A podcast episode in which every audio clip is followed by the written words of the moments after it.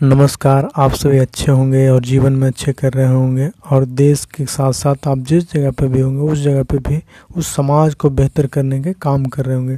तो चलिए, आज हम सभी पर्सनालिटी में बात करते हैं, जसिंडा आर्डन की। ज़रूर आपने ये नाम पिछले साल से लेकर अभी तक कभी न कभी ज़रूर सुना होगा। अगर आप लगातार टीवी या न्यूज़ चैनलों के संपर्क में होंगे तो क्योंकि ये हैं जसिंडा आर्डन न्यूजीलैंड के वह प्रधानमंत्री, जिसे कोरोना काल के दौरान अपने देश की स्थिति को सही से कंट्रोल करने के कारण दुनिया भर में तारीफ़ मिली। कई देशों की न्यूज़ चैनलों और अखबारों में सुर्खियाँ कई कई दिन तक बनी रही, जिसने पद पर रहते हुए जिसिंडा आर्डन ने 2018 में पहली बार माँ बनने का भी सुख प्राप्त किया।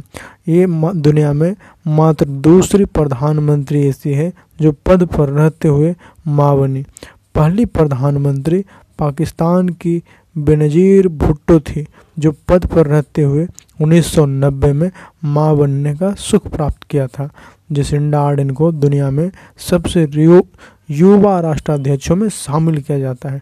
जी हाँ बिल्कुल आपने सही सुना, क्योंकि ये थर्टी और फोर्टी के बीच की युवा राष्ट्राध्यक्ष हैं। जसिंडा आर्डन देश के साथ साथ दुनिया में ही पहली महिला प्रधानमंत्री है, जो बिना शादी के पद पर रहते हुए माँ बनी जी, आपने ठीक सुना, बिना शादी के पद पर रहते हुए माँ बनने वाली ये पहली प्रधानमंत्री हुई, क्योंकि अपने ही देश के एक पुरुष मित्र के साथ साल 2012 से Jacinda Ardern live in relationship में रह रही है, जो पेशे से एक टीवी रिप्रेजेंटेटर हैं और जिनकी जान पहचान एक कॉमन फ्रेंड के माध्यम से हुआ था। जसिंडा आर्डन अपने देश की तीसरी महिला प्रधानमंत्री है। सोचिए और कि मतलब कितना गर्व का बात होगा न्यूजीलैंड के लोगों के लिए, है ना? और साथ में दूसरी सबसे कम उम्र की प्रधानमंत्री बनने का सम्मान भी समेटे हुए। दुनिया न्यूजीलैंड में सबसे कम उम्र का प्रधानमंत्री बनने का रिकॉर्ड है जो प्रधानमंत्री एडवर्ड स्टैनफोर्ड के पास है। प्रधानमंत्री स्टैफोर्ड अठारह सौ छप्पन में प्रधानमंत्री बने थे और वो अभी तक के न्यूजीलैंड में जितने भी प्रधानमंत्री बने हैं, उनमें सबसे कम उम्र के प्रधानमंत्री बनने वाले थे। उसके बाद जसिंडा आर्डन जो सबसे कम उम्र की प्रधानमंत्री बनी। जब साल 2017 में पहली बार जसिंडा आर्डन न्यूजीलैंड के प्रधानमंत्री का पद संभाली तो पद संभालते ही उस समय की दुनिया में सबसे कम उम्र की महिला प्रधानमंत्री बन गई थी। ये भी अपने आप में एक रिकॉर्ड है। कोविड 19 कोरोना वायरस डिज़ीज़ 19 को देश में अच्छे से कंट्रोल करने के कारण देश में जब 2020 में आम चुनाव हुआ तो इनको सिर्फ़ न सिर्फ़ जीत मिला। अब तक के जितने भी चुनाव हुए हैं न्यूजीलैंड में उस सारे चुनाव का रिकॉर्ड तोड़ते हुए इन्होंने एक नया कीर्तिमान रच डाला। क्योंकि इनका जो मैनेजमेंट था कोरोना कंट्रोल को लेकर, जब पूरा दुनिया एक तरफ़ सोचिए, पूरा दुनिया कोरोना के कारण अपने देश में लॉकडाउन लगा रहा था, पूरा दुनिया में कोरोना का केस बढ़ते जा रहा था, उस समय न्यूजीलैंड में कोरोना का केस घटने लगा था और उस समय न्यूजीलैंड में जो जसिंडा आर्डन थे, लोगों से अपील कर रही थी कि थोड़ा संयम रखें। हम इस बीमारी से लड़ाई जी और लोग खुलेआम सड़कों पर घूमेंगे। तो ये नेतृत्व के कारण ही वो सिर्फ़ और सिर्फ़ कोरोना को ही कंट्रोल नहीं कर पाए। उन्होंने एक दिखाया कि एक आपदा को किस तरीका से कंट्रोल किया जा सकता है? ज़्यादातर जो बड़े बड़े जो राष्ट्राध्यक्ष जो हैं, विकासशील देशों का या फिर विकसित देशों का, उनके सामने एक, इन्होंने एक अलग तरीका से चुनौती प्रस्तुत कर दिया कि किस तरीका से इतने बड़े त्रासदी को भी चुनौती के साथ अगर सही से कर लिया जाए और सही से उसको मतलब मैनेजमेंट किया जाए तो इस पर जीत पाना असंभव नहीं है। अब तक के जितने भी चुनाव हुए, उनमें इनको सबसे बेहतर चुनाव मिला आपको बता दिए, है ना? साल 2019 में न्यूजीलैंड के क्राइस्ट चर्च के मस्जिद पर हैरत अंगेज हमला हुआ, जिसमें कई मुस्लिम का मौत और कई घायल हो गए।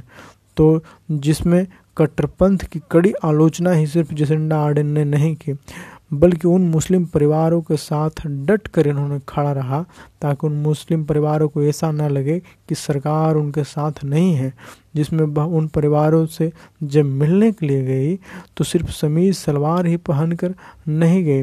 वो गले में दुपट्टा भी जिस तरीक़ा से महिलाएँ, मुस्लिम महिला स्काफ बांधती है, उस तरीक़ा से लपेट कर गई, ताकि उनको ये लगे कि उनका जो प्रधानमंत्री है, उन्हीं के बीच का है।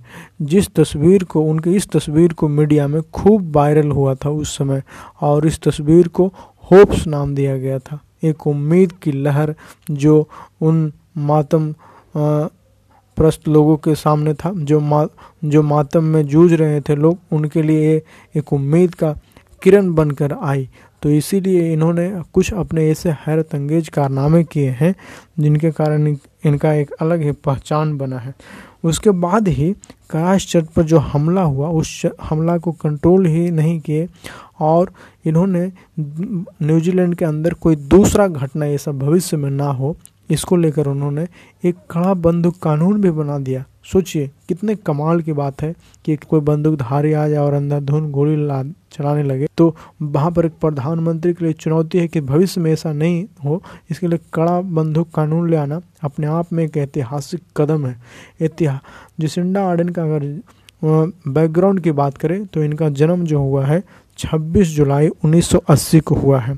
न्यूजीलैंड के हैमिल्टन शहर में बहुत ही खूबसूरत है, प्यारा है। कभी घूमने का मौका मिले तो ज़रूर जाइए न्यूजीलैंड, प्रशांत महासागर के दक्षिण पश्चिम कोने के आसपास में। इसका लॉन्गिट्यूड और लैटिट्यूड है, जबकि ऑस्ट्रेलिया से ये पूर्व के दिशा में मौजूद है है ना? तो जिसिंडा आर्डन, हैमिल्टन में जन्म लिया और, लेकिन इनका बचपन जो है, मॉरिन्स बिले और पारा में बीता। ऐसा इसलिए क्योंकि जसिंडा आर्डन के जो पिता थे, रोस आर्डन, वहाँ एक पुलिस ऑफिसर थे। इनकी माँ लॉरेल आर्डन एक स्कूल में कैटरिंग असिस्टेंट के काम करती थी। आर्डन ने साल 2021 2001 में यूनिवर्सिटी ऑफ़ बैकाटो से बैचलर इन कम्युनिकेशन स्टडीज़ में ग्रेजुएशन पूरी की और ग्रेजुएशन पूरी करने के बाद अपना जो शुरुआती करियर इनका था, वो एक रिसर्चर के तौर पर शुरुआत की। बाद में इनकी एक आंटी थी लॉरेल आर्डन उनके द्वारा ये पॉलिटिक्स में आ गई। किसी भी देश की यह पहली महिला राष्ट्राध्यक्ष होगी जैसे आर्डन जिसने अपने नवजात बच्चे को गोद में लेकर संयुक्त राष्ट्र महासभा की मीटिंग को अटेंड की हो। ये अपने आप में एक ऐतिहासिक था सम्माननीय बात था, जो मल्टीलेटरलिज्म को दिखाता है, जो आपका एक पूरे वर्ल्ड को रिप्रेजेंट करने का जो जगह है, यूएनओ का जनरल असेंबली, जो आपका है महासभा, वहाँ पर किसी महिला को इस तरीका से, राष्ट्राध्यक्ष को इस तरीका से उपस्थिति देना अपने आप में गौरव का बात है। मानवाधिकार को लेकर जिसिंडा आर्डन काफ़ी सख्त है। चाहे चीन में उइगर मुस्लिम का मामला हो, चाहे म्यांमार में रोहिंग्या का मामला हो, चाहे ब्लैक लाइफ मैटर्स का मामला हो, वो सारे मुद्दों पर अपनी राय रखती रहती है, जब वो देखती है कि विश्व के अन्य हिस्सों में भी मानवाधिकार का उल्लंघन हो रहा है तो अपनी चिंता जताने से चूकती नहीं है। जब पूरी दुनिया जलवायु परिवर्तन के दौर से गुजर रहा है और हर देश अपने देश की कार्बन फुटप्रिंट को न्यूट्रल करने की कोशिश में अग्रसर है, उसमें न्यूजीलैंड आगे नहीं है, बहुत आगे है। क्योंकि जसिंडा आर्डन ने 2025 तक देश का कार्बन फुटप्रिंट न्यूट्रल करने का वादा किया है। सोचिए लगभग जो भी देश हैं, वो 2040 तक सोच रहे हैं और इन्होंने 2025 तक का दावा किया है। तो ये अपने आप में एक मतलब चैलेंज पूर्ण काम करने का कोशिश में है कि अगर ये करते हैं तो फिर एक बार समझिए कि न्यूजीलैंड का सर दुनिया में ऊँचा करने में कामयाब होगी। ये था जिसिंडा आर्डन का कहानी। चलिए इसी के साथ मिलते हैं।